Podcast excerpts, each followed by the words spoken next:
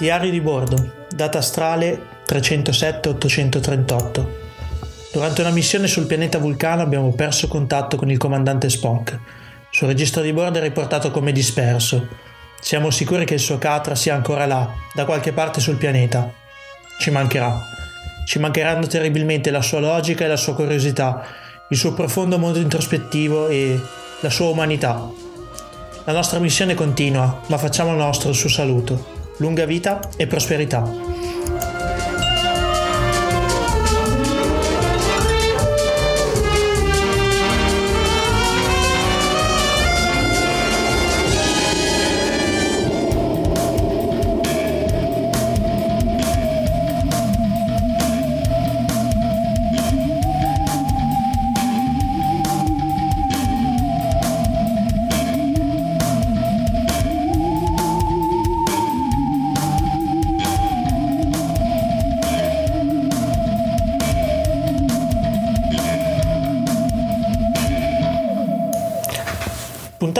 Puntata 47 di Fantascientificast, podcast di fantascienza e cronache della galassia.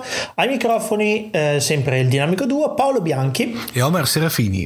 Ovviamente questa puntata è dedicata alla scomparsa di un grande attore, eh, un attore che tutti gli appassionati di fantascienza hanno avuto in on e non, uh-huh. hanno avuto modo di conoscere negli anni. Stiamo parlando del vulcaniano dall'alieno con le orecchie a punta, eh, Spock, al secolo Leonard Nimoy, che è scomparso eh, circa una settimana fa, una settimana e mezzo fa oramai, uh-huh. per una malattia cronica eh, possiamo dire una delle ultime vere e proprie icone della fantascienza sì. pop di quegli anni. Insomma, Spock era conosciuto anche dai non appassionati di Star Trek. Eh, sicuramente un personaggio iconico sotto molti aspetti, un personaggio che ha fatto scuola in una certa fantascienza, al quale si sono rifatti poi parecchi personaggi, non solo della saga dal quale viene tratto. E quindi abbiamo voluto dedicare questa puntata a, a lui e l'abbiamo fatto con due ospiti, no Omar? Sì, due ospiti un po' particolari, diciamo, beh, a parte il nostro uh, Cylon Prof che ormai è, come dire, è, la, è, il, terzo, è il terzo appartenente al, è quasi, è quasi il terzo del trio, no? Esatto, e, il trio di comando. Esatto, e poi direi anche in una puntata un po' particolare perché come vedrete questa volta non ci parlerà di quella che è le sue digressioni sulla Golden Age della fantascienza, ma farà un ricordo un po' particolare di, di quell'icona, come te giustamente dicevi prima, di Leonardo Di Mori. E poi abbiamo anche l'onore di avere con noi un personaggio, direi che con la fantascienza ha molto a che fare, vero Paolo? Eh sì, eh sì. Che la nostra amica Flora Staglianò, eh, e anche lei ci farà, come tra l'altro avendo lavorando proprio con Star Trek, perché per esatto. lei proprio che lavora con Star Trek, eh, ci fa anche lei un, quello che è un uh, ricordo eh, di, di Leonard Nimoy. Permettimi di dirmi, permettimi di aggiungere Paolo a quello che ti hai giustamente detto prima, che secondo me eh, Leonard Nimoy era l'icona di Star Trek, forse ancora più dell'Enterprise, perché era uno di quei personaggi, di quei di quelle icone che uno identificava direttamente quello che era il brand Star Trek. Con il prodotto, sì, penso proprio di sì. Eh, invitiamo già sin d'ora, lo ripeteremo poi a fine episodio, ovviamente se volete lasciare un commento a questo episodio, un vostro ricordo, un vostro pensiero sul personaggio e sull'attore, fatelo perché questa puntata ovviamente resterà, resterà sul sito e sarà un bel momento per tutti gli appassionati di fantascienza ricordare l'uomo, ricordare l'attore, ricordare il personaggio. Direi a questo punto di entrare eh, in puntata, nella puntata vera e propria e iniziamo con Max. Ok.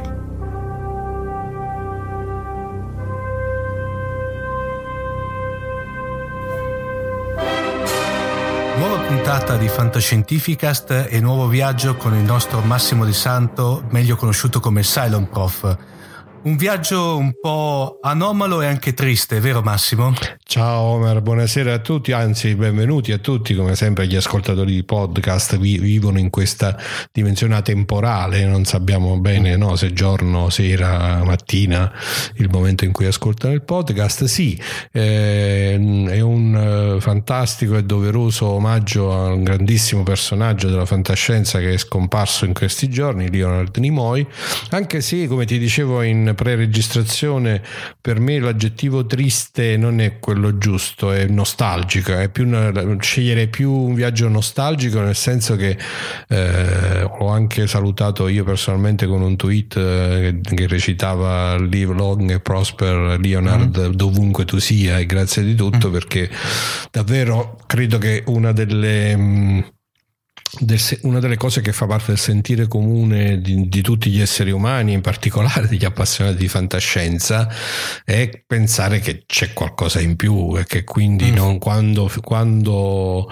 passiamo, quando passiamo dall'altra parte c'è un'altra parte che ci aspetta. Noi di qui abbiamo la nostalgia, no? Cioè, e questa è una delle cose più belle, le persone che care, le persone che ci colpiscono, i grandi personaggi che lasciano un segno nella storia e nell'umanità dell'umanità suscitano questo tremendo senso di nostalgia, ci mancano no? ed è, è, una delle forze più belle perché ci fa appunto sognare e sperare che potremo rincontrarli e ci fa capire come ciascuno sia diverso, insostituibile ed eccezionale e questo secondo me è certamente il caso di Leonardo Nimoy come artista e come grande interprete ma, eh, della fantascienza ma anche proprio come persona persona. Sì.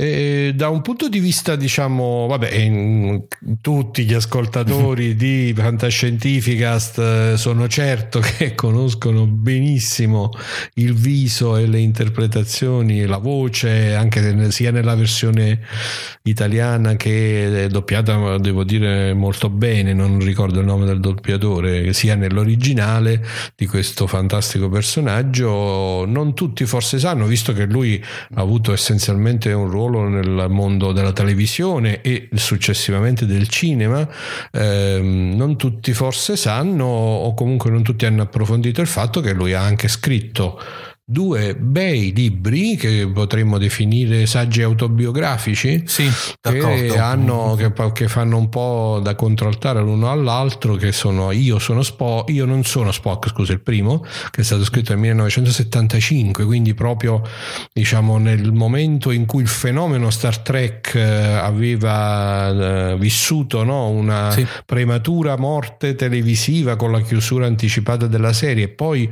una incredibile rinascita nascita con il meccanismo della syndication e con la costituzione di questa fan base eh, sensazionale, eh, proprio in quel momento con un con tempismo che lui stesso definisce molto inappropriato, poi eh, uscì questa riflessione che era un po' anche il frutto e l'onda eh, dell'impatto con la grandissima notorietà che io non sono Spock, che quindi eh, il titolo fu immediatamente interpretato come una presa di distanza eh, che, che è anche un fenomeno, tra virgolette, abbastanza tipico nel mondo uh, dello spettacolo, cioè dell'attore che non vuole restare prigioniero nel personaggio. Ma questa cosa naturalmente suscitò pure un'enorme irritazione no? nel, nel, negli appassionati di Star Trek, che come sappiamo sono una famiglia, eh, come dire, invece proprio quasi accalorata nella passione, sì. ma ci vuole per la, per la serie, per il mondo, per i personaggi stessi. Quindi fu preso un po' come addirittura un insulto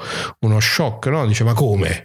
Tu sei Spock. in realtà la lettura del libro la cosa è posta in maniera molto più sofisticata di così, ma comunque lui stesso si rese conto, crescendo come persona, come mano a mano forse che anche in qualche misura la sua statura eh, come Leonard Nimoy cresceva e si consolidava in maniera indipendente, eppure si, rende, si rese conto di questa sorta di sbaglio, tant'è vero che più o meno vent'anni dopo, verso credo negli anni 90, mm. eh, uscì con questo secondo libro che invece Io sono Spock, che mm, tra, tra, l'altro tutti e due, allora mi sembra che Io non sono Spock in italiano eh, in questo momento è proprio difficile da trovare. Sì, perché tanto eh, era edito dalla Fanucci se non mi ricordo male.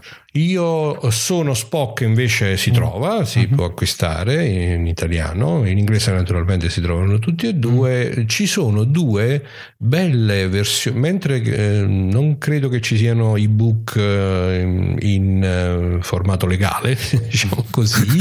Eh, Ufficiale, diciamo circola, circola qualche versione vulcaniana scannerizzata, diciamo, eh, però insomma, se li vuoi comprare come ebook mi pare che non lo trovi, nemmeno nella versione in lingua inglese.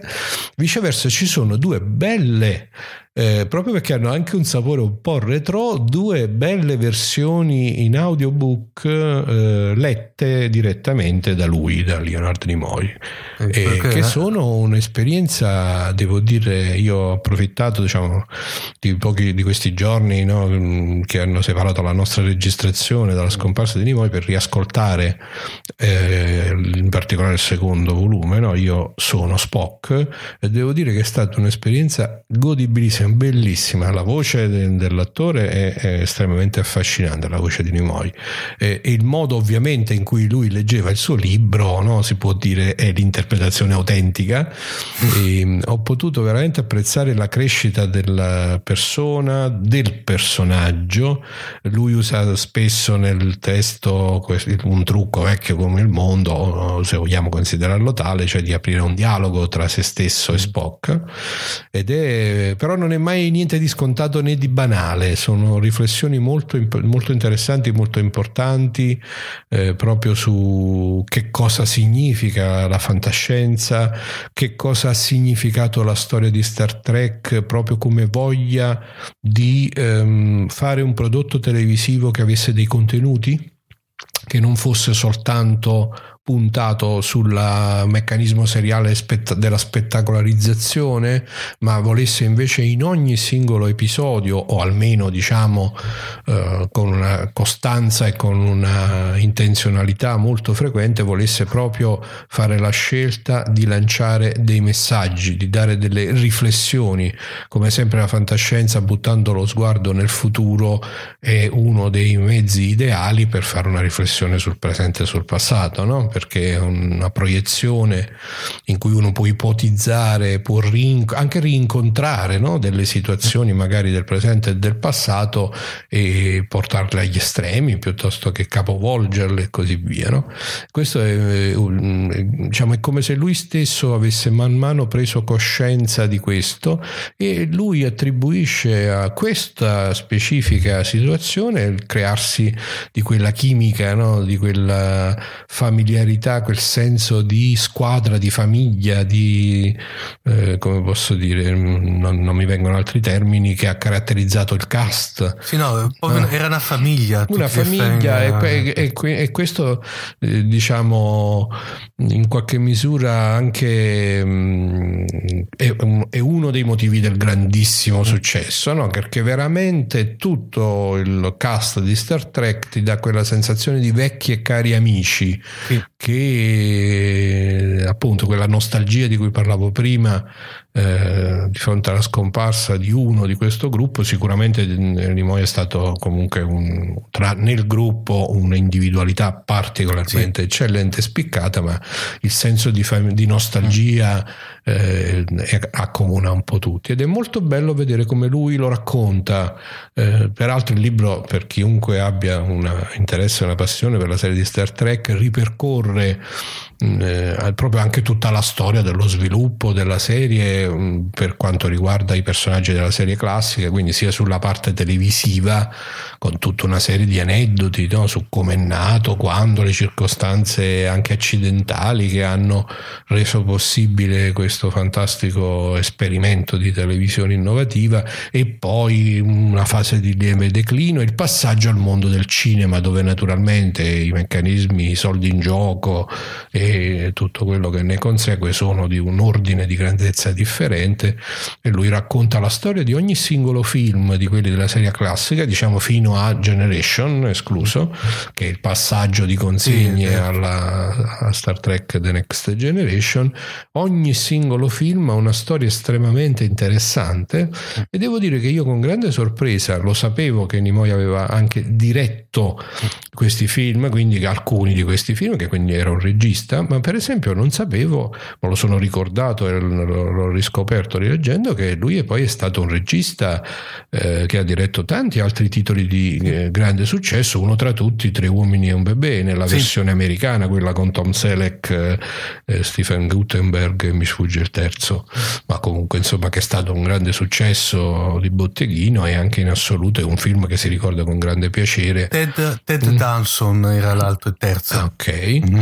eh, tre personaggi, tre attori molto famosi e una versione cinematografica piacevolissima e lui è stato per esempio il regista di questo film, no? quindi ha avuto un suo itinerario di evoluzione completo, un, un artista completo. Nel libro lui racconta le sue esperienze teatrali ha fatto quindi veramente il ciclo completo, no? la televisione con, con, i ser- con il serial di Star Trek, il passaggio al teatro, il passaggio al cinema come attore, il passaggio al cinema come regista e devo dire che anche come scrittore, è chiaro che forse giudicare solamente da due saggi autobiografici non è sufficiente, ma devo dire che anche la sua scrittura era, almeno per me, godibilissima. Che poi, tra, che poi eh, ascolta Massimo, no, te prima hai detto una cosa giustissima e tra l'altro di questa cosa qui ne abbiamo parlato l'altro giorno sia con Paolo eh, sia con Flora Staglianò in, in, nelle telefonate che facciamo praticamente quando eh, impastiamo la, il canovaccio della nuova puntata di Fantascientificast. Te hai detto una cosa giustissima, secondo me, che in effetti eh, era il perso- eh, Nimoy, grazie al suo personaggio, o, o l'alchimia che, che, che, che, sommava sia lui che il personaggio, era quello che ehm, esalt- risaltava soprattutto era diventato, secondo la mia opinione, anche l'icona di Star Trek, più forse che il capitano Kirk, se ci pensi, sì. e, anche, e, anche, più forse l'Enterprise, cioè eh, era nel senso che era il cosiddetto... Ma lui ha addirittura, secondo me, travalicato Star Trek, no? Mm. Cioè è diventato un'icona della fantascienza televisiva eh, in cui non c'è dubbio, lui era l'alieno eh, però familiare, no? cioè perché sì. diciamo, è un, un, un'alienità che in questo mm-hmm. senso è soltanto come dire il senso di un allargamento delle dimensioni dell'universo e non tanto un'alterità, eh, era l'alieno, quindi quello che ti fa pensare alle stelle, alla fantascienza, all'avventura eh, e devo dire secondo me addirittura in maniera un po' indipendente dal addirittura dalla serie stessa, no? Tant'è vero che spesso beh, uno degli aneddoti ricorrenti, mm. credo che anche Paolo l'abbia postato mm. recentemente come un errore clamoroso, dice ecco il Spock di Star sì. Wars. Sì, ma, ma, ma è uno degli aneddoti ricorrenti, cioè che ci fu questo periodo no, di accavallamento tra il grande successo cinematografico di Star Wars e mm, che più o meno coinciso con diciamo quell'onda un'onda di ritorno di enorme successo di fanbase di Star Trek, la serie televisiva. Sì. In fondo, anzi, lui racconta che poi eh, la Paramount, che è quella che ha poi prodotto i film di Star Trek, che aveva i diritti, eh, di fatto decise di andare in produzione con il film, con il primo film e poi con sì. i successivi, proprio agganciandosi a quesro passaggio al cinema della sì. fantascienza che poi Star Wars ha sdoganato, Ma, no? Sì, che poi in effetti è vero perché praticamente mh, mm, almeno gli atti ufficiali dicono che in effetti era in progettazione più che avanzata questa nuova eh, una serie di che si, il titolo era non, provvisorio era Star, Phase 2 esatto eh, che praticamente esatto. si poneva eh, diciamo subito dopo la cosiddetta serie classica che però a, a, a produzione a, abbastanza anche avanti. Eh, ben definita, diciamo, sì, sì non, l'hanno, non... l'hanno, convertita nel primo film proprio per sfruttare, come dicevi te, il successo sì, cinematografico sì, di Star Wars. Wars. Esatto, esatto, eh. esattamente, sì. Che poi tra l'altro non so se sai che dopo gran parte dei, delle sceneggiature scritte sono state poi riciclate durante, mi pare che era, se non sbaglio, la quarta o la quinta stagione della Next Generation perché c'era stato uno sciopero degli sceneggiatori allora avevano riciclato un po' di canovacci di, di, di, di sceneggiature che avevano scritto per la fase 2 Infatti, ah, figurati, lui poi mm. racconta un mm. po' il backstage, tra virgolette, delle produzioni televisive, dove spesso si sottovaluta no, che cosa significa eh, mantenere un livello qualitativo eh, sfornando storie una dietro l'altra. No? Quindi mm. tutto il discorso degli sceneggiatori è sicuramente molto rilevante nel fenomeno della fantascienza televisiva. No? Recentemente Lost piuttosto che Battlestar Galactica sono tutti sono tutte serie di fantascienza che sono incappate in qualche momento di sofferenza sì. proprio a causa della, diciamo, della situazione degli sceneggiatori, gli scioperi degli sceneggiatori, insomma, cose di questo genere. E da quanto ho capito sono un po' come i tassisti là, in, ogni tanto praticamente fanno uno sciopero selvaggio. Eh, una cosa, Massimo, tra l'altro una cosa anche che hai fatto te notare, eh, una, un Leonard Nimoy che tra l'altro noi avevamo un'immagine, non so fino a che punto inquinata dal suo personaggio, di una persona estremamente pacata e tranquilla, che però obiettivamente come regista invece ha diretto dei film estremamente brillanti. Te prima hai citato Tre scapoli un bebè, ma ce ne sono stati altri magari poco conosciuti qui in Italia, mi viene in mente Marito a sorpresa, eh, o, o, eh, che erano molte commedie, quelle che vengono definite commedie, commedie brillanti, forse anche a, che cozzavano sì, sì, un po' con il delle... con il suo personaggio tran- di, tra- di, persona tranquilla, pacata.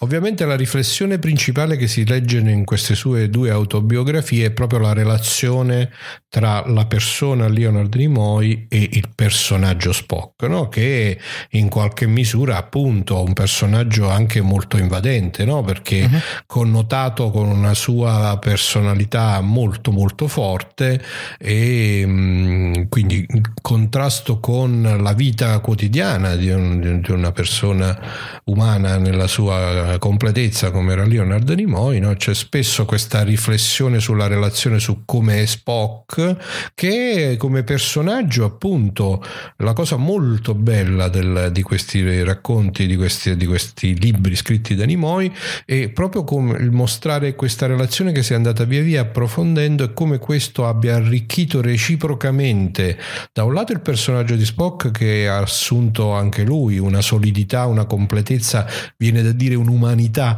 anche se ovviamente questo suscita un po' il sorriso, mm-hmm. eh, un'umanità eh, molto intensa e dall'altro lato come lo stesso Nimoy eh, abbia capito che nella relazione con questo personaggio così ingombrante, con tutto il costo e la fatica della celebrità, ovviamente affianca tutti i vantaggi, eh, però insomma il racconto poi della quotidianità, di, lui racconta di un periodo nel quale non poteva uscire di casa, letteralmente, no? ma questo in realtà uno, noi ci, ci, pensiamo poco, no? perché uno ha un'immagine del, dei VIP come chiaramente le persone che hanno tutti i vantaggi della ricchezza, la notorietà vista sempre nel positivo, ma in effetti per chiunque abbia un minimo di equilibrio di sé, desideri le cose che tutti gli uomini desiderano, la famiglia, un minimo di privacy, eh, combattere con eh, la super notorietà, lui parla di un periodo in cui gli arrivavano 10.000 lettere al mese a lui personalmente, eh, in, in te, 10.000 lettere qui stiamo parlando degli anni 70, quindi quindi lettere cartacee, no? e, cioè combattere con questa difficoltà, col fatto di doversi nascondere, questo fa anche capire no? che un pizzico di ribellione quando ha scritto io non sono Spock, eh, sotto sotto c'era anche questo primo impatto così fresco con questa travolgente notorietà che gli ha cambiato la vita e per certi versi, come dire, gliel'aveva anche molto limitata. No? Lui racconta che con la famiglia doveva dovevano studiarsi le strategie di ingresso e uscita per andare, per, andare per, esempio che quando andava in aereo lui non poteva mm. più prendere gli aerei se non concordando anticipatamente con la compagnia eh, di trasporto che lo venivano a prendere, lo portavano in pista e lo mm. facevano salire sull'aereo eh, prima mm. dell'imbarco di tutti gli altri. Lui eh. si metteva in prima fila, se possibile in area mm. riservata e eh, nonostante questo dice che mh, mm, capitava, perché magari il pilota dell'aereo eh, faceva sfoggio di diciamo sapete oggi che abbiamo a bordo eh? e poi passava tutto il viaggio con una fila costante di persone che andavano a salutarlo oppure che per andare al ristorante doveva trovare l'uscita di secondaria uh-huh. entrare dall'uscita secondaria concordare un tavolino nascosto e poi riuscire dall'uscita secondaria facendosi venire a prendere per evitare le folle insomma sì, è beh, molto divertente devo dire eh? poi lui lo racconta con distacco attacco mm. e nello stesso tempo riesce anche a comunicare un po' della sofferenza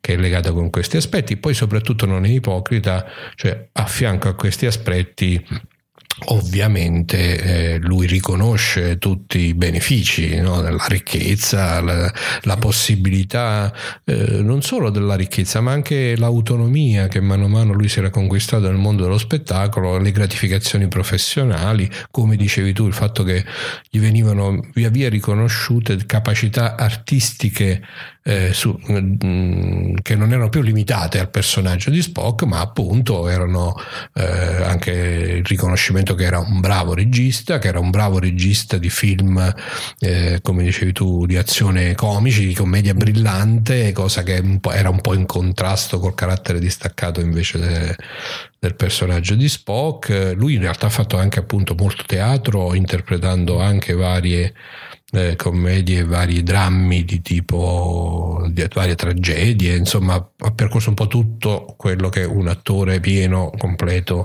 mm. è in grado di affrontare, quindi anche questo è veramente interessante. Insomma, io devo dirlo, eh, vale veramente la pena di sentirsi eh, questa, il racconto eh, dal, sul, dalla viva voce di Leonardo Nimoy di questa storia meravigliosa no? che lui ha vissuto e la sua evoluzione è veramente affascinante. Consiglio a chiunque di ascoltarlo. È in, è in lingua inglese, ovviamente. È di facile reperimento? È... Sì, sì, sì. sì, sì, si trova su, su Amazon. In realtà è, si, si, trova i, e ci sono gli MP3 delle cassette. C'è stata una mm-hmm. produzione in audiocassetta mm-hmm. che è stata, devo dire, lodevolmente preservata nel formato audiocassetta, nel senso che gli MP3 riportano sia tutti i frusci originali. Ah, vintage e, un po'. Eh, sì, eh, sì, e anche, sai, ehm, non so chi era la casa produttrice, però ci sono questi effetti speciali di sonori un po' che appunto vogliono ricordare le atmosfere dei, degli episodi di Star Trek e soprattutto all'inizio e alla fine di ogni cassetta c'è una voce impostata di eh, femminile o maschile che dice finito finita la cassetta numero uno è il momento di girarla dal lato, ah, no, da... lato A lato bellissimo, bellissimo, bellissimo. Io sarà l'età, cioè probabilmente diciamo, eh, diciamo, i nostri ascoltatori più giovani lo troveranno noioso se lo ascoltano, no, no, ma, ma devo dire che è bellissimo. Anche il fruscio, il fruscio che ovviamente a me personalmente ha ricordato tante, le tante tante ore passate col mangianasse eh. ad ascoltare cassette, appunto Beh. a girare la toa e la dobbina. Esatto Esatto, perché non, non c'era ancora l'autoreverse che è arrivato dopo. Beh, Massimo, non c'entra niente, però eh, io non ti posso negare che la, praticamente cos'è stato un paio di settimane fa quando Google ha, ha, ha annunciato che praticamente aveva fatto quell'agreement e voleva rilanciare il Viewmaster in versione ovviamente, ovviamente modernizzata io mi ricordo il sì, sì, Master sì, quello, ricordo, quello eh, delle eh, oh, sì esatto esatto eh, quello lì quelli in 3D devo dire la verità io sono cresciuto da piccolino col Viewmaster. Mi sì, sì, ne abbiamo parlato su Digitalia perché eh. chiaramente appunto ci siamo tutti riimmersi. E devo dire la verità, un, eh. po', un po' una lacrimuccia è scesa. È scesa. sai, che, sai, che, la crew di Digitalia no, mm. ha una varietà di età abbastanza spinta. Sì. No? Cupini credo che sia il più giovane, o Di Maio comunque hanno sotto i 30 anni, mm. mentre io arrivo ormai, ahimè, ai 55, mm. in mezzo c'è il doc, insomma, quindi mm. io il doc ce le ricordiamo proprio queste cose. Io me le ricordo proprio, veramente erano ah, parte della mia infanzia. No? mi, mi, ricordo che eh. il, primo, il, primo, che ho visto era, era una, una, serie di, di, di, dischetti dedicati ai Thunderbirds, per cui ti lascio immaginare. Sì, che... sì, sì, ma forse quella l'ho vista anch'io. Eh. Ecco. Eh, sì, sì. Invece, Massimo, l'ultima cosa va bene che magari è un po' prematuro, ma secondo te, per quel poco che si è visto, il buon eh, ovviamente sempre se poi il, diciamo il reboot della saga di, di Star Trek avrà un continuo sì. eh, cosa che ovviamente le notizie ad oggi sono abbastanza contrastanti. Secondo te il buon Zachary Quinto potrebbe essere un, un buon erede del nostro caro Di Moi? Allora, guarda, adesso dirò una cosa mm. controcorrente. Mm. A me i film nuovi di Star Trek mm. piacciono. Eh, che ce devo fare? cioè, no, ma, eh, eh quindi, ma che... no, dico so, perché mi piacciono? Mi piacciono proprio perché ehm, eh, nonostante alcuni evidenti scivoloni di impostazione, eh, per, per, capirci rimando alla bellissima eh, recensione di Leo Ortolani del secondo mm. film, che raccomando a tutti di andare a leggere perché bellissima. è spettacolare, fa veramente spanciare esatto. dalle risate.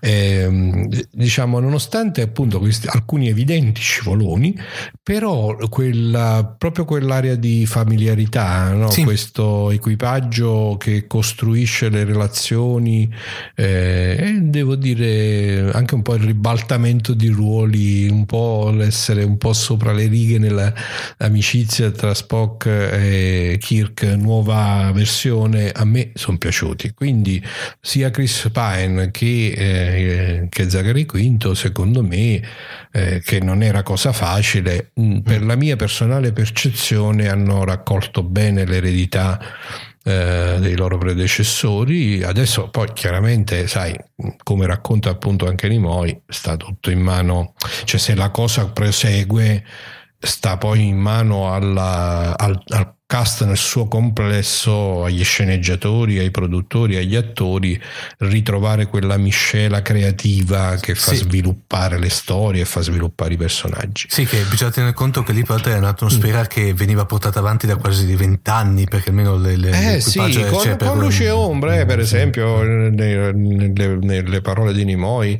eh, viene detta, viene descritta senza troppe cerimonie anche una relazione non facile con Roddenberry eh, no, con alterne, nel riconoscimento totale del ruolo assolutamente fondamentale, eh, però voglio dire appunto quello, un po' come nelle famiglie, ecco, è veramente un po' come nelle famiglie, no? una famiglia che si, che, che si vuol bene, una famiglia che si vede che è una famiglia sana, non mm. vuol dire che sia una famiglia senza contrasti, anzi, anzi la eh. quotidianità eh. è sempre fatta di, no, nella relazione tra le persone, I contrasti confronti. è sempre fatta di appunto momenti belli, momenti brutti, confronti, a volte anche momenti di rabbia, eccetera, eccetera. Questo è sempre una miscela, come dire, mm, imprevedibile. Rispondendo direttamente alla tua domanda, a me l'interpretazione di Zachary Quinto mm, mi piace. Sì, no, ma eh, penso che. Vado un po' contro con Red perché per la verità con, Vabbè, chi, no, ma, con chiunque ma... ne parlo mi dicono ma che brutti questi film e invece a me sono piaciuti molto. Non, non, non so se hanno avuto successo al botteghino. No, Botteghino sinceramente, beh, quantomeno hanno avuto, hanno avuto secondo me, eh, al di là che possono piacere o non piacere, e gli ascoltatori di TV sanno la mia opinione per quanto riguarda l'operazione reboot, eh, che non l'ho condivisa, però eh, riconosco il fatto che ultimi, le ultime due produzioni hanno rilanciato non dico pesantemente, ma hanno eh, rilanciato il, il, il brand di Star Trek. Eh, riportato l'attenzione. Esatto. Anche perché oggi mh, una considerazione un po' di carattere più generale, no? mm. eh, appunto i film di Star Trek eh, si sono trovati in un periodo storico in cui poi la fantascienza cinema non era poi così largamente inflazionata e rappresentata come oggi. Oggi abbiamo un fenomeno un po' strano per me, eh, che, che appunto sono appassionato di fantascienza da ormai 40 e passa anni, e cioè che abbiamo una quasi una rarefazione della fantascienza scritta sì, o perlomeno sì. questo io adesso sto tentando, infatti ti, eh, posso dire, mm. come dire, anteprima ai nostri ascoltatori mm. che se voi mi date l'autorizzazione, um, oltre alla Gold Edition, oh, sto facendo un'opera di eh, ricampionamento degli ultimi 15 anni, mm. eh, però avvicinandomi più agli ultimi 10 o agli ultimi 5 perché mi sono detto ma non è possibile che non è uscito niente, infatti ero semplicemente io che ero Beh. un po' disattento, però c'è una, un po' di rarefazione e invece c'è una, secondo me, un po' di sovraffollamento proprio cinematografico, sì. no? oh. dove le pellicole di fantascienza dichiarata o insinuata o sì. eh, diciamo ormai sono molte, molte, molte, molte, per cui eh, anche i filmoni spettacolari a grande budget con molta azione dentro sono tantissimi, per cui insomma beccare il film giusto e avere comunque sono operazioni commerciali, un film che, che perde difficilmente poi avrà dei seguiti, mm. eh, quindi chissà, boh. però no. mi sono piaciuti questi due, sono piaciuti, eh, mm. son, li guardo no, con, con, divertimento, godi, godibilissimi, eh, mentre invece c'è da dire che in effetti gli ultimi eh, gli ultimi film, diciamo, dello, che abbiamo Star Trek uh, pre-reboot, in effetti erano, mm. io li vedevo così, erano, li vedevo come dei super episodi televisivi ed erano sempre più legati al fandom. Per Mamma cui mia, sì. Se uno non aveva visto le serie, non riusciva a goderseli Uh, al 100%. Ma anche so. uno che se l'ha visto le serie, sì. lì io sono molto più critico. Per esempio, Nimoi eh, mm. sottolinea questa cosa e dice una cosa che io condivido, ma che poi secondo me non è stata applicata fino in fondo nemmeno da lui, e cioè che lui non voleva che i film fossero solamente un'operazione commerciale, ma fossero comunque anche uno sviluppo di questo tentativo di portare dei messaggi, di far crescere mm-hmm. la storia di Star Trek. Secondo me da Star Trek 4 rotta verso la Terra, già il eh. 5 e il 6 per me sinceramente non sono dei bei film. No. Eh, eh, invece Generation, Star Trek Generation e ehm, quello immediatamente primo successivo, contatto. primo, primo contatto, contatto, a me sono piaciuti, quindi sono personalmente ho trovato che erano dei bei film eh, mm. nella nuova generazione, da lì in poi buio no, totale. Cioè, buio totale, no, perfettamente d'accordo. Andavi l'ultimo è stato imbarazzante interessante, non mi ricordo nemmeno eh, il nome. Nemesis, Nemesis. Eh, mi ricordo Ma... nemmeno bene il nome, mm, veramente imbarazzante. Sì, proprio. andavi a vederlo perché, come dire, era imprescindibile per un tracker non andarlo eh sì, a vedere. Appunto, però... è, l'opera- è l'operazione commerciale pura. Eh, mi meraviglio del buon Picard, diciamo, sì. non, non, mi viene il nome. Ecco, eh, Patrick Stewart. Quello era Patrick Stewart, grandissimo attore, peraltro anche lui di teatro e di cinema.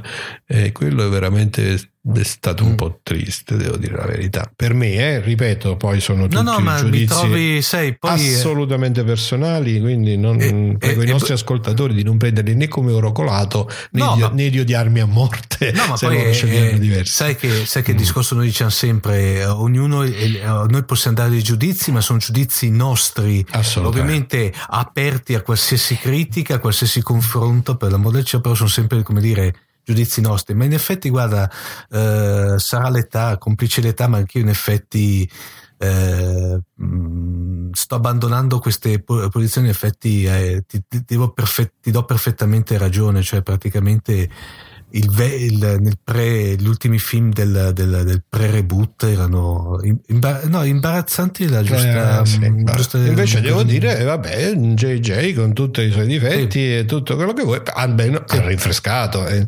sì, sì, non, non, poteva, c'è, più, eh, non c'è poteva, più tristezza sì, poteva rinfrescarlo diversamente però vabbè, questo qui certo, altro, certo. però diciamo l'operazione non è, non è esacrabile già dall'inizio secondo me è ottimo benissimo comunque okay. Massimo visto che c'è adesso c'è da buon silone però c'è svelato il tuo piano hai carta bianca da parte nostra per il tuo... Eh sì sì, sto preparando delle cose veramente innovative rispetto alla Gold Edition. Eh, sai, sai, che noi Fantascientificas noi ci piace ogni tanto sì. sperimentare, fare cose strane. Tra l'altro il primo di cui parlerò in qualche modo è comunque legato a Star Trek, eh? ma lasciamo questo cliffhanger per la oh, prossima puntata. Mannaggia, che bello. Eh. Benissimo, Massimo, grazie ancora. Eh, grazie a te, grazie sempre, questo, a tutti es- i nostri ascoltatori. E grazie ancora di questo excursus un po' particolare, ma veramente gradito. E poi, se, secondo me, fatto con il cuore, è una persona che veramente ne valeva la pena. Grazie ancora, Massimo. Ciao. Live long and prosper.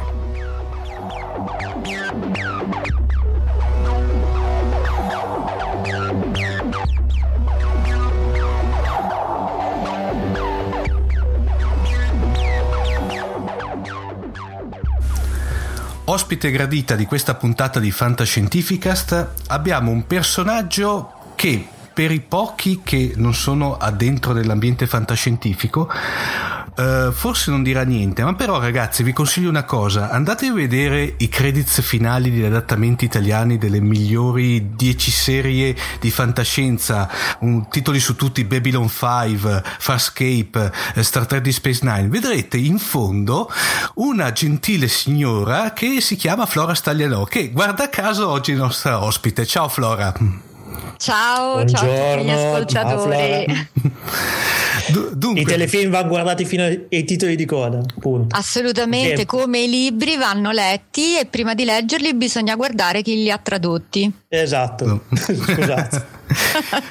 Dunque, Flora, visto che parlaci un po' di te, del tuo lavoro, anche se ovviamente ci vorrebbe più di una puntata di Fantascientificast. No, allora, io sono mm, una traduttrice editoriale in senso lato, come amo definire io la questione, nel senso che traduco sia per case editrici, quindi sia romanzi, sia per il settore audiovisivo, come avevi accennato tu. Ho iniziato come traduttrice nel settore audiovisivo visivo e poi sono diventata, lo faccio ancora in realtà questo lavoro, però sono diventata poi anche dialoghista o adattatrice e Mm, io ho fatto anche parecchie supervisioni, eh, Star Trek, insomma, su, su tutte, Deep Space Nine, Voyager. Eh, Farscape come hai detto tu e poi fortunatamente mi è capitato anche di adattare alcune cose di fantascienza tra cui Babylon 5 dico fortunatamente perché sono una grande appassionata di fantascienza e del fantastico in generale da sempre insomma. Quindi il lavoro ideale esatto. insomma, quello che tutti cercano. Sì diciamo è il lavoro che quando poi hai la fortuna che ti capita un qualche cosa che, eh, che ti piace particolarmente, quindi non, già il lavoro in sé a me piace. Altri, è un lavoro proprio che io ho voluto fare da sempre. Io sono l'unica a casa che parla le lingue straniere.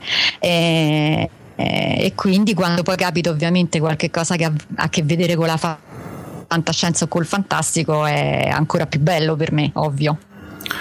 Ascolta Flora, un, normalmente, così almeno magari diamo anche un po' di tecnicismi, come avviene? Facciamo finta ecco, che importiamo una nuova serie di fantascienza, vieni contattata, normalmente qual è il, il i, a sommi capi il, il, il l'iter, diciamo, l'iter di, per, la, per, l'adattamento di una serie, la traduzione fino alla, alla, alla messa in onda sulla, su qualche canale televisivo? Eh, dunque, la serie viene acquistata, eh, quasi sempre viene acquistata direttamente da un canale televisivo in originale. Dopodiché questo canale televisivo affida tutto il processo di doppiaggio a una società di doppiaggio.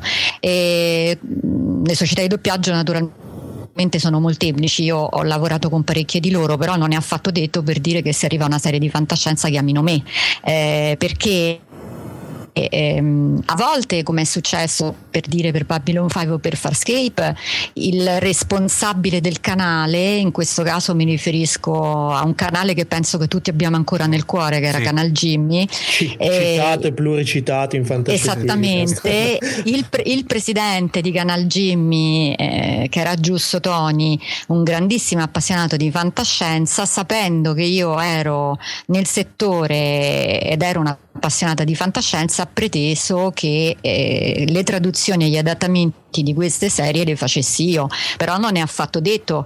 Il problema è che può capitare benissimo che vengano chiamati dei traduttori o degli adattatori che non si intendono di fantascienza e lì cominciano un po' i problemi.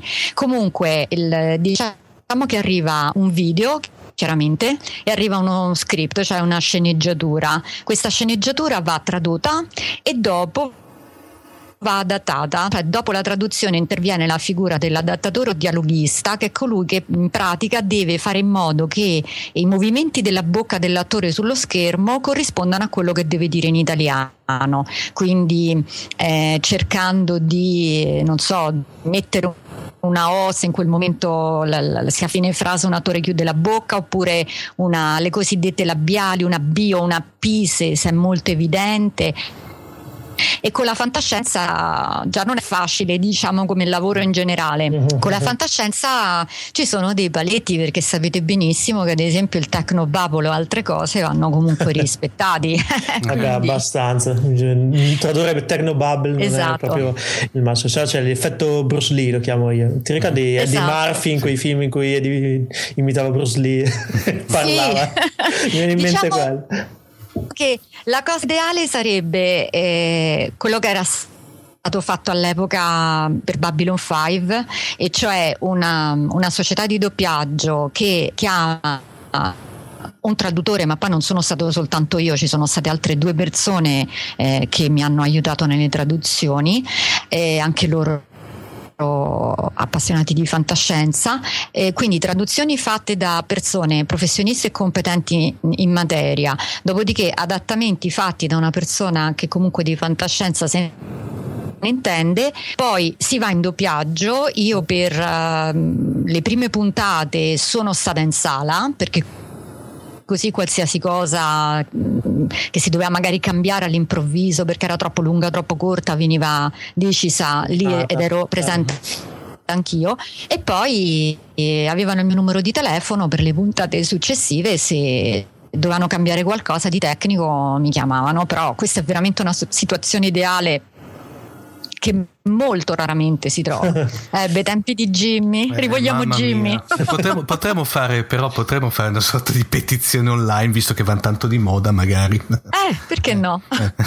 esatto. Ascolta, Flora, prima dicevi una cosa apparente del fatto della, in certi casi quando viene, vengono contattati, eh, diciamo, a me mi viene in mente il termine adattatore, traduttore che non è, diciamo, come dire, non ha una specializzazione in campo fantascientifico. Hai qualche caso o qualche chicca da raccontarci su questa cosa, su, su casi, diciamo, di veramente adattamenti, diciamo, strani o particolari? Casi limite, chiamiamoli così. Esatto, casi limite. Beh, esatto. quante ore abbiamo?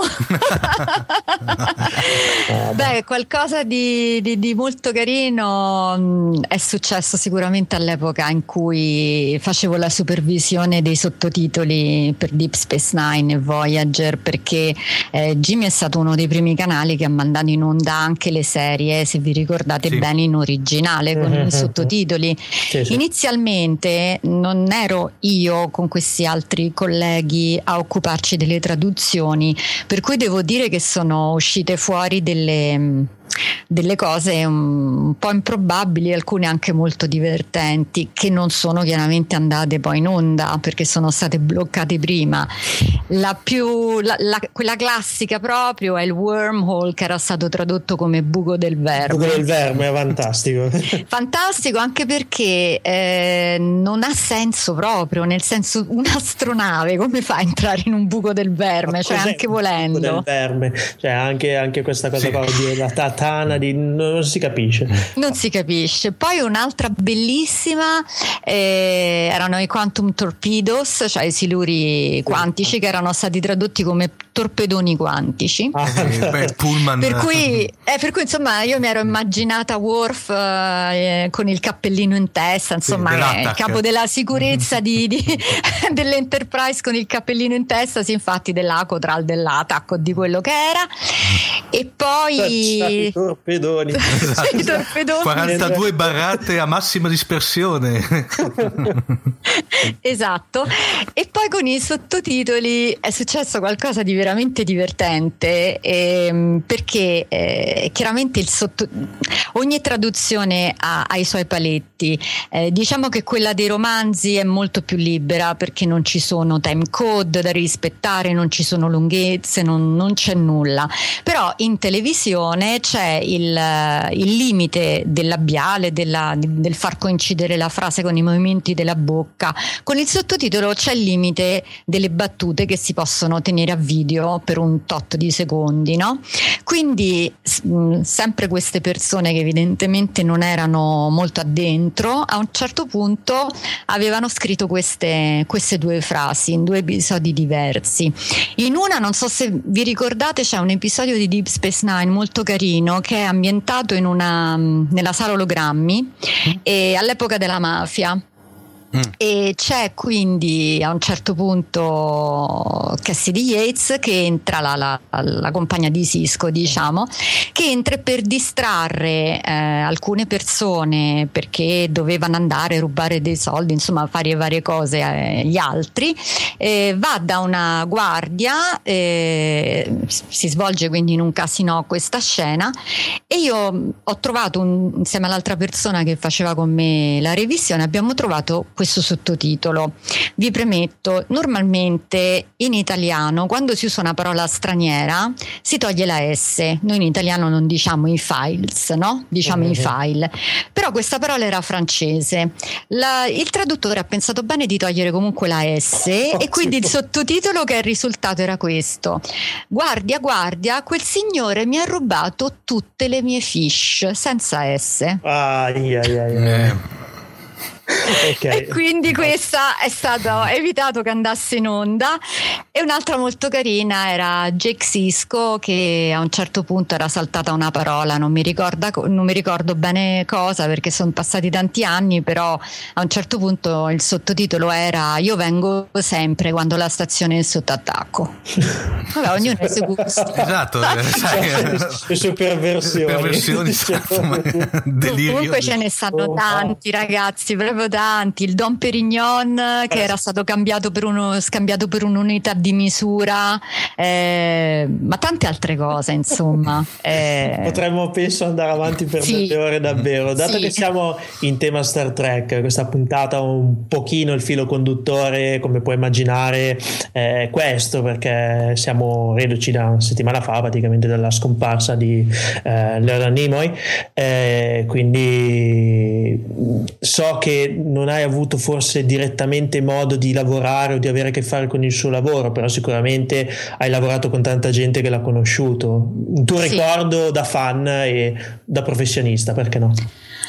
Um, un ricordo, diciamo, mio personale sì, ce l'ho, però sinceramente non è una persona che ho conosciuto veramente a fondo. Posso solo dire quando l'ho incontrato che era una persona mm, molto piacevole, molto carina, molto gentile, non si dava assolutamente delle arie, era veramente una persona che mi ha fatto un'ottima impressione. Però più mm, in questo caso più che un ricordo mio, visto che non l'ho conosciuto a fondo, ho chiesto di ricordarlo a due persone che invece lo conoscevano molto bene perché ci hanno lavorato per tanti anni. Quindi se siete d'accordo avrei pensato, io li ho tradotti in italiano, di leggere questi due, questi due ricordi. Certamente. Allora, il primo è di Andrea Borbanis, che è uno scienziato che è stato da TNG in poi praticamente, quindi per anni, eh, il consulente scientifico per Star Trek. E quindi la persona diciamo, che doveva riempire eh, i copioni, che tra l'altro quando è venuto in Deepcon ci ha fatto vedere i copioni che arrivavano a lui, dove c'era scritto Technobubble, Technobubble, e lui doveva riempirlo con delle cose credibili. allora Andrea mi ha scritto la mia passione per l'astronomia e l'esplorazione spaziale è iniziata quando ero molto piccolo. Ero un nerd prima ancora che questo termine venisse coniato e spesso mi sentivo isolato perché c'erano pochissime persone che conoscevo e che condividevano la mia passione. Ma Spock lo faceva e non mi faceva sentire strano perché volevo diventare uno scienziato, anzi mi spingeva a farlo. Adoro Star Trek e in particolare l'eccellente interpretazione interpretazione del personaggio di Spock da parte di Leonard Nimoy. Sentiremo molto la sua mancanza, ma lo ricorderemo sempre. Il secondo invece ricordo è di Eric Stilwell che è stato sceneggiatore di alcune puntate di, di, Star Trek, tra cui la bellissima L'Enterprise del passato di Next Generation, ed è stato anche coordinatore delle sceneggiature per tanti anni in Next Generation.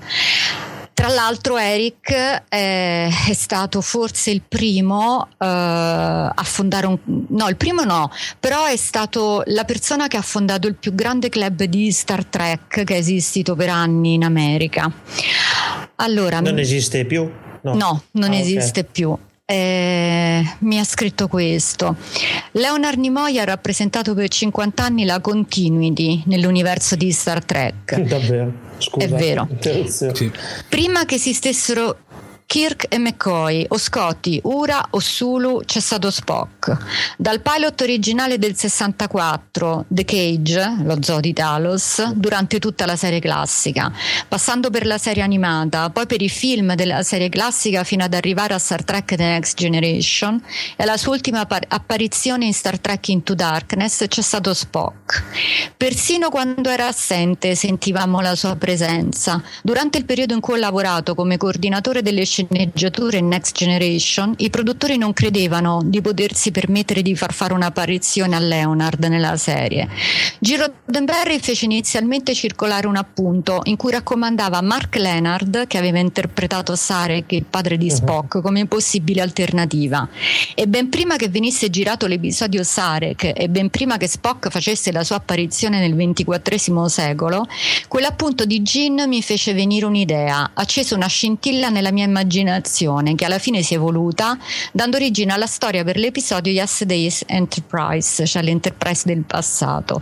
Per un triste scherzo del destino, Leonard ha lasciato questa terra proprio la settimana che ha segnato il 25 anniversario di quell'episodio, una storia che riportava in vita un altro personaggio molto amato, nella tradizione di Star Trek resa famosa proprio dal ritorno di Spock in Star Trek alla, 3 alla ricerca di Spock.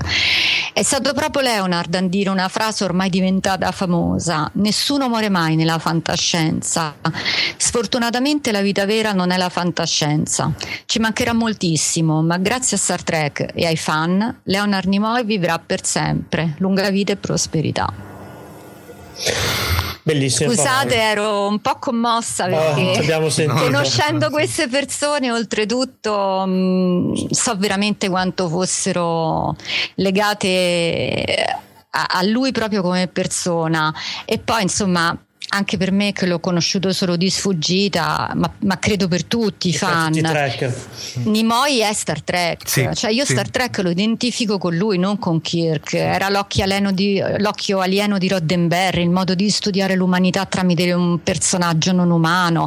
È stato quello che ha dato poi il via a Data, al personaggio di Data in Next Generation, a Odo in DS9, a 7D9 in Voyager. Era in realtà il personaggio più importante della serie. Sì, un archetipo se vuoi. Eh, esatto. Ha fatto l'archetipo poi per tutto il resto. No, era, Esattamente. Era, era, Star Trek, è l'icona di Star Trek. È sì. quello che praticamente la gente appena lo vede, anche gente che non, non mastica assolutamente fantascienza, lo identifica immediatamente. No, Forse... questo giustifica sì. anche, anche, voglio dire, il, il, comunque il fatto che, che, la sua scomparsa abbia avuto un ritorno popolare molto, molto più ampio rispetto a quello che ci si, si potrebbe aspettare aspettare da una cosa di nicchia perché Star Trek è verissimo ma anche perché eh, Nimoy proprio come persona ha sempre avuto ad esempio un rapporto ottimo con i fan. Non è mai stato una persona come dire che,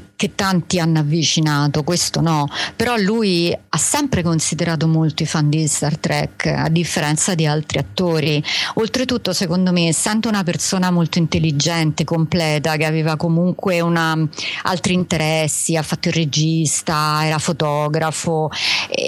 Secondo me lui era anche molto fiero di quello che aveva fatto, nel senso che si rendeva conto di, di quanta importanza, di quale impatto anche avesse avuto sulla, sulla vita di tante persone. Cioè ragazzi, voglio dire, in, in questo periodo penso che tutti abbiamo visto la, la foto di Samantha Cristoforetti eh, sulla stazione spaziale eh sì. con il comunicatore o il ricordo che, fatto, che ha fatto Parmitano insieme a quell'altro astronauta.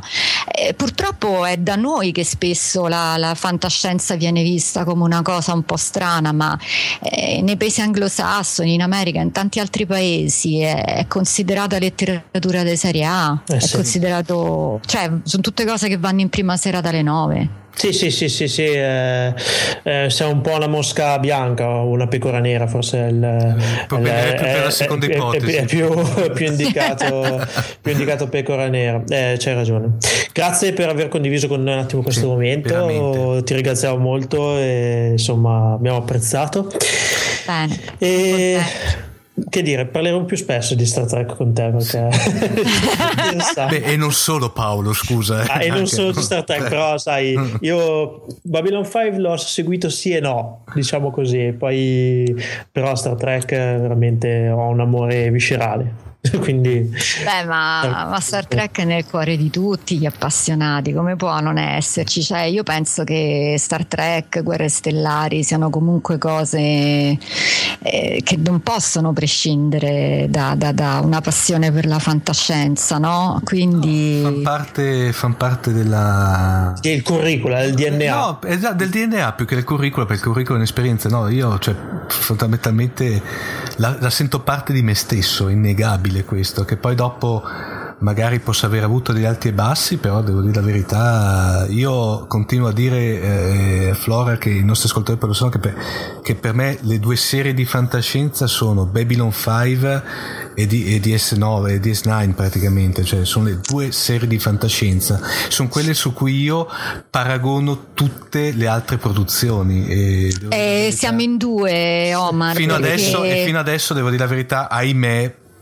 eh, non ci siamo. Esatto, no, per la mia, tutto questo per, nella mia modesta opinione, ahimè, non c'è nessuno che si avvicina a questi standard ma perché secondo me gli sceneggiatori che c'erano su quelle due serie non ci sono sulle altre, nel senso per, un personaggio come Straczynski che ha creato Babylon 5, l'ha concepita come un arco e, dalla A alla Z, dalla alla Z e rifiuta nonostante il successo di fare una sesta stagione mm. eh, perché l'arco si chiudeva lì, oppure gli sceneggiatori che c'erano, che c'erano in Star Trek o cioè ragazzi Babylon 5 è un episodio l'ha scritto anche Neil Gaiman mm. in Star Trek non dimentichiamoci che nella serie classica uno degli eh. sceneggiatori era Harley, eh, Arlan Ellison cioè stiamo parlando di scrittori di fantascienza, non solo sceneggiatori, eh, scrittori veri e propri. Del resto pensiamo a Clark e a Odissea 2001 e Odissea nello spazio.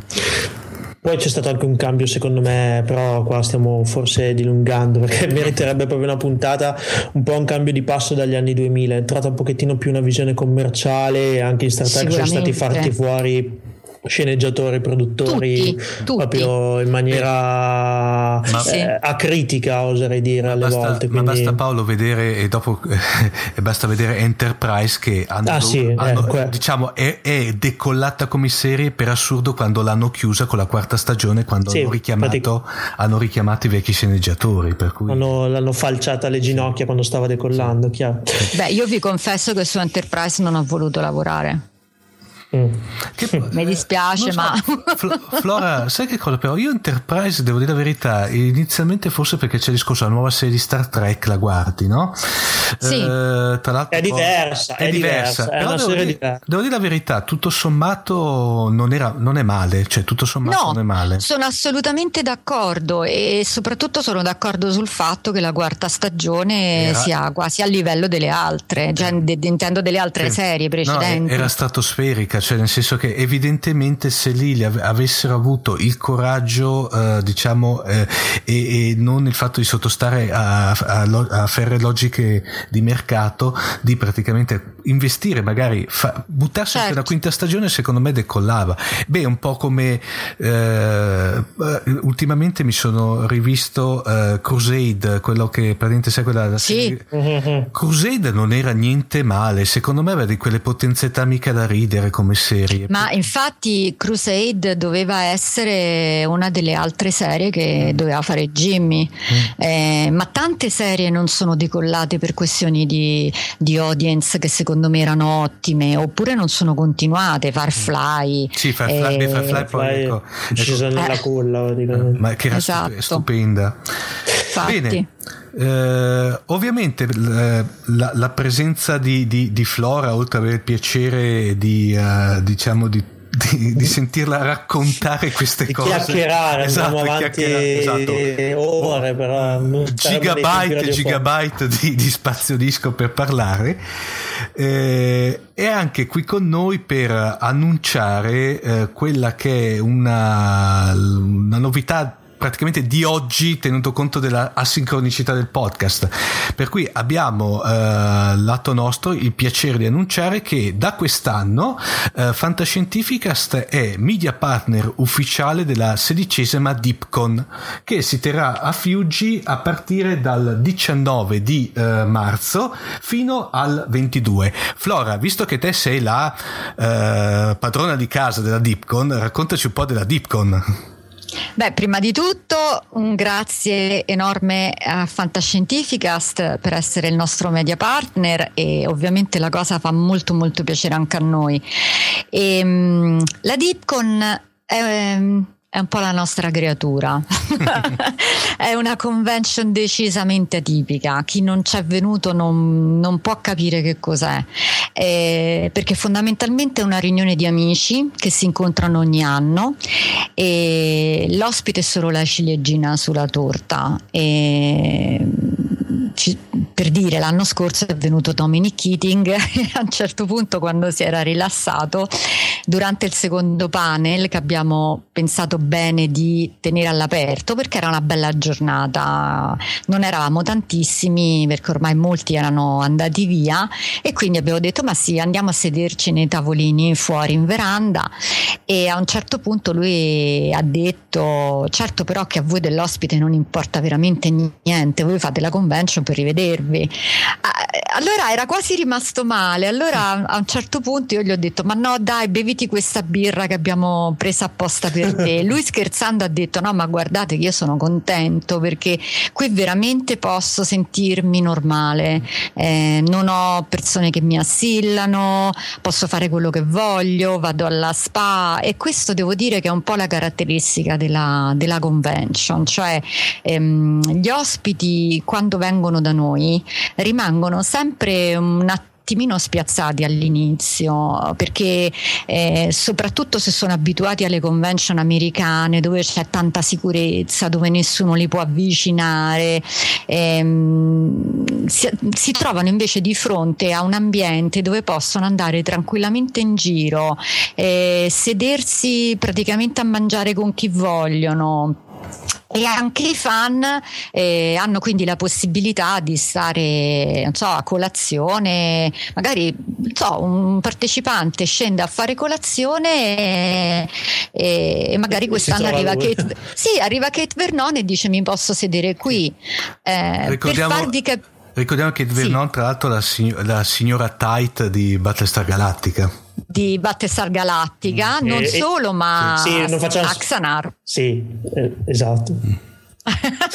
No, stava, stava, stava, stava, per dire una cosa brutta, quindi, perché magari non tutti hanno visto Battlestar Galactica, magari. No, certo. Poteva, certo. poteva dire cose brutte e non dirle. No, no, no. Però. È la signora Tide. La signora Tide. e, e, adesso poi è in. Um, appunto partecipa a questa produzione indipendente ispirata a Star Trek Axanar quindi eh, siamo contentissimi di averla con noi. Però per darvi un attimino l'idea di, di, di come sono abituati di solito questi attori e di, di, quanto è diversa la Deepcon vi volevo raccontare un aneddoto. Quando, venne, quando è venuto per due anni di seguito il nostro ospite Anthony Simcoe cioè l'attore che interpreta Cadargo in Farscape l'autore australiano italiano, il primo anno il suo manager mi aveva mh, chiesto se era possibile, visto che lui doveva partecipare alla cena di gala, che poi noi di, in, nel contratto mettiamo che devono partecipare alla cena di gala, ma loro in realtà pranzano e cenano con noi per tutto il periodo della convention. Mi chiese se era però se, se, se era possibile eh, fargli mangiare qualche cosa nel pomeriggio prima della cena. Allora io gli dissi: Sì, guarda, non c'è assolutamente problema problema, ma scusa perché? Dice, beh, perché sai, poi durante la cena di gala lui non riesce mai a mangiare perché deve alzarsi, deve andare in giro, fare il giro tra i vari tavoli, parlare con i fan. A che io gli ho risposto, no, guarda, non ci siamo capiti. Lui durante la cena di gala deve stare al tavolo degli ospiti e deve mangiare, non deve andare in giro a disturbare gli altri che mangiano. Siamo italiani. esatto, siamo italiani. Infatti devo dire che uno dei momenti che gli ospiti stranieri apprezzano di più è il giovedì sera, perché dopo cena e dopo l'assemblea sociale c'è la ITCON, che è un trademark di Lolita Fagio, che è stata anche lei coordinatrice delle sceneggiature in Star Trek, ha lavorato in Star Trek per 13 anni, perché eh, i soci che vengono un po' da tutta Italia portano delle specialità locali e quindi è molto divertente perché si vedono mh, questi attori e queste attrici che spingono per, proprio eh, sgomitano per poter arrivare magari non so a, a, prendere un pezzo di pane di Altamura o, oppure un pezzo di formaggio portato da, da, da, dal nord oppure un po' di prosecco di Valdobbiadene e quindi lì veramente si crea sin dall'inizio un clima di amicizia di, di serenità e di tranquillità che portiamo poi avanti per, tutto, per tutta la convention e, e, questo è molto importante sia per chi partecipa sia per, uh, per gli ospiti stranieri. Questo quindi è diciamo l'atmosfera, però devo dire che è una convention molto bella perché Mm, vabbè, io sono di parte, però credo che sia l'unica in Italia dove è presente ogni aspetto della fantascienza, dalla scienza, fumetti, letteratura, cinema, televisione, in un clima piccolo e, e amichevole, quasi una convention su misura per il partecipante. Comunque abbiamo sempre grandissimi, grandissimi ospiti. Quest'anno torna per la terza volta a trovarci un Guidoni, ad esempio, eh, l'agenzia spaziale abbiamo tantissimi editori, chiaramente c'è anche Giuseppe Lippi di Urania per dire, Silvio Socio della Delos Books, insomma... Pezzi da 90. Eh, pezzi da 90, sì, pezzi da 90 che poi in realtà sono anche nostri soci, perché devo dire che eh, per quanto siamo un club piccolino e una convention piccola rispetto a quelle che normalmente sono le convention in giro per il mondo, anche se c'è qualche convention piccola, ad esempio a Praga, qualcuna in Germania, eh, però insomma è un, è un, posto dove ci si può veramente riunire e passare quattro giorni senza pensare a nulla, con gli amici, a ridere, scherzare e, e parlare di fantascienza. Poi da noi l'ospite non viene blindato, chiunque si può avvicinare, quindi eh, noi lo facciamo per divertimento. Il nostro scopo ogni anno è organizzare la convention per rivederci divertirci, per divertirci e possibilmente non rimetterci i soldi. Questo è il concetto. Quindi, quindi vi aspettiamo dal 19 al 22 marzo a Fiuggi. Tutte le informazioni le troviamo sul sito della Dipcon che ce l'ha eh, sicuramente www.deepcon.it comunque lo trovate ecco. sulle note dell'episodio la linea non mi sta aiutando questa sera ma Ce la faremo. Eh dai, Paolo. e poi naturalmente ci saranno eh, tutta la, la, ci sarà tutta la copertura che farete anche voi, quindi quest'anno dovete prepararvi a fare parecchie cose. Eh, ma que- Saranno due giorni estremamente intensi, esatto. Sì, sì, sì, sì, Infatti sto cominciando a vedere adesso il programma per vedere cosa fare, cosa non fare, cosa... quindi cercheremo di farvi vivere, anche se non verrete a Fiuggi, ecco. le, le, emozioni che vivremo noi. E, Paolo, e poi il primo che dirà che fare il podcast non si fa fatica, vedi, vedi Deepcon, vedi Luca Comics, lo picchiamo. Lo picchiamo. sì. Beh ragazzi, io vi avverto soltanto di una cosa, perché parlando al telefono con Omar qualche giorno fa mm. eh, mi diceva che mm, a volte, insomma, che spesso non siete abituati a fare tardi la notte. Preparatevi perché in Deepcon di solito si dormono tra le 3 e le 4 ore a notte, quindi non potete, cioè non, non, non è proprio pensabile, capito? Non è del resto, per carità, se voi volete andare a dormire andateci, però magari c'è Kate Vernon sul divanetto di fronte al bar che fa eh. quattro chiacchiere. No, no. Dovrò, dovrò, prepararmi. Guarda, ti dico solo che ieri ero ospite di Fumble, che tra l'altro è il podcast di giochi di ruolo. Li saluto tanto perché è stata veramente una bella serata. Abbiamo fatto l'una e cominciavo a avere qualche difficoltà. Sono un Ma giovane no, vecchio. No, lì non, non ti preoccupare. Ah, che... mi, mi impasticcherò di caffè, di caffeina di di salami di salami di cose di salami esatto. di, di, tanto in Dipcon uh, i, i, resti della Hitcon vanno avanti fino a lunedì dopo di solito ci facciamo colazione quindi li uniamo al resto, quindi veramente ci fa tanto piacere che, che quest'anno, da quest'anno comincerete a, a, venire e naturalmente chiunque vuole unirsi al gruppo è il benvenuto. E quindi rilanciamo l'invito. Tante grazie eh, Sonia per questa bella chiacchierata. Mm. Grazie a voi. Spesso e ci vediamo a Fiugge allora. Okay. Perfetto. Ciao. Un saluto a tutti. Ciao ciao. Ciao ciao. Ok, vai. Dunque, siamo alla fine della puntata numero 47 eh, con un velo di tristezza un pochino perché oltre al ricordo sicuramente un po' di tristezza c'è, penso in tutti noi perché è stata una bella botta per tutti, però insomma ci rimangono pochi personaggi di Star Trek, cerchiamo di goderceli sì. fino, fino, in fondo. Tra l'altro Shatner è coetaneo proprio, mi, mi sembra. Sì. Ok, sì, speriamo sì. lunga poi... vita e prospera anche a lui, insomma, anche perché è bello attivo, Ma... ragazzo, sui social no, eh, network sì. e quant'altro. Forse troppo, pure troppo, sì, in certi, in certi frangenti. Boh. No, Paolo, e poi soprattutto è, è, è forte perché quando perdi que- questi personaggi che sono un po' di famiglia, no? Oh. È un po' è un pezzo di te che va via pian pianino. Eh, sì, no? sì, sì.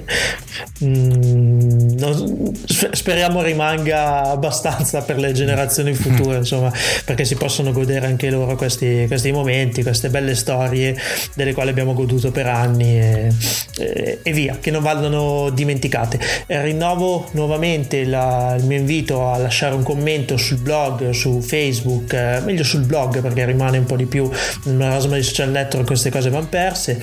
Eh, ricordo ancora che saremo alla DeepCon eh, a Fiuggi tra una settimana circa e eh, cercheremo di farvi vivere attraverso il nostro podcast eh, i vari talk, i vari panel della DeepCon, ci stiamo organizzando, quindi restate sintonizzati perché eh, sarà, non sarà come essere là, perché immagino che essere là sia eh, è molto meglio, però insomma vi potremo far godere un pochino della convention anche tramite i nostri mezzi in quanto media partner e vi invitiamo magari a partecipare, ma, ma anche quest'anno, eh, se riuscite, per carità, se riuscite a strapparvi ah, sì, eh? almeno un fine settimana e, e, passare da Fiuggi, insomma le iscrizioni sono sempre aperte, andate sul sito www.dipcom.it e vi iscrivete tranquillamente.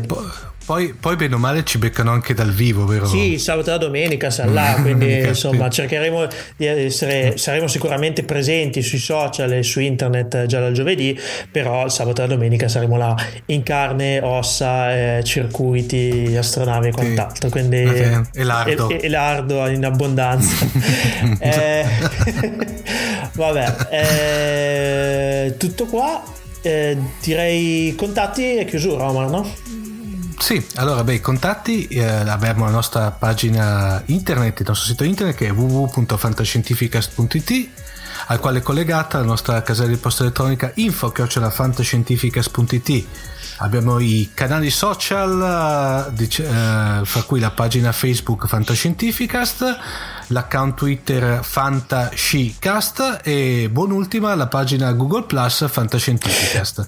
Sì dimmi No, inoltre volevo ricordare che potete sempre ascoltare le puntate di Fantascientificast e interagire con i social tramite due splendide app realizzate dal mai troppo eh, menzionato Luca Di Fino, per cui potete, le app sono per Windows, eh, per la piattaforma Windows e per la piattaforma Windows Phone. E dimenticavo di dire, se passate dalla DeepCon eh, il sabato grandi annunci, quindi da parte nostra. Sì Esatto, noi la buttiamo lì, non volevamo fare un cliffhanger, però, però l'abbiamo fatto. Dato, ecco. però l'abbiamo fatto, quindi l'annuncio lo faremo alla Dipcom perché in casa fantascientifica esatto. si sta muovendo parecchio, diciamo così. E qua chiudiamo. Quindi vi lascio... Di muovendo? Muovendo a no. velocità mm. warp, certo.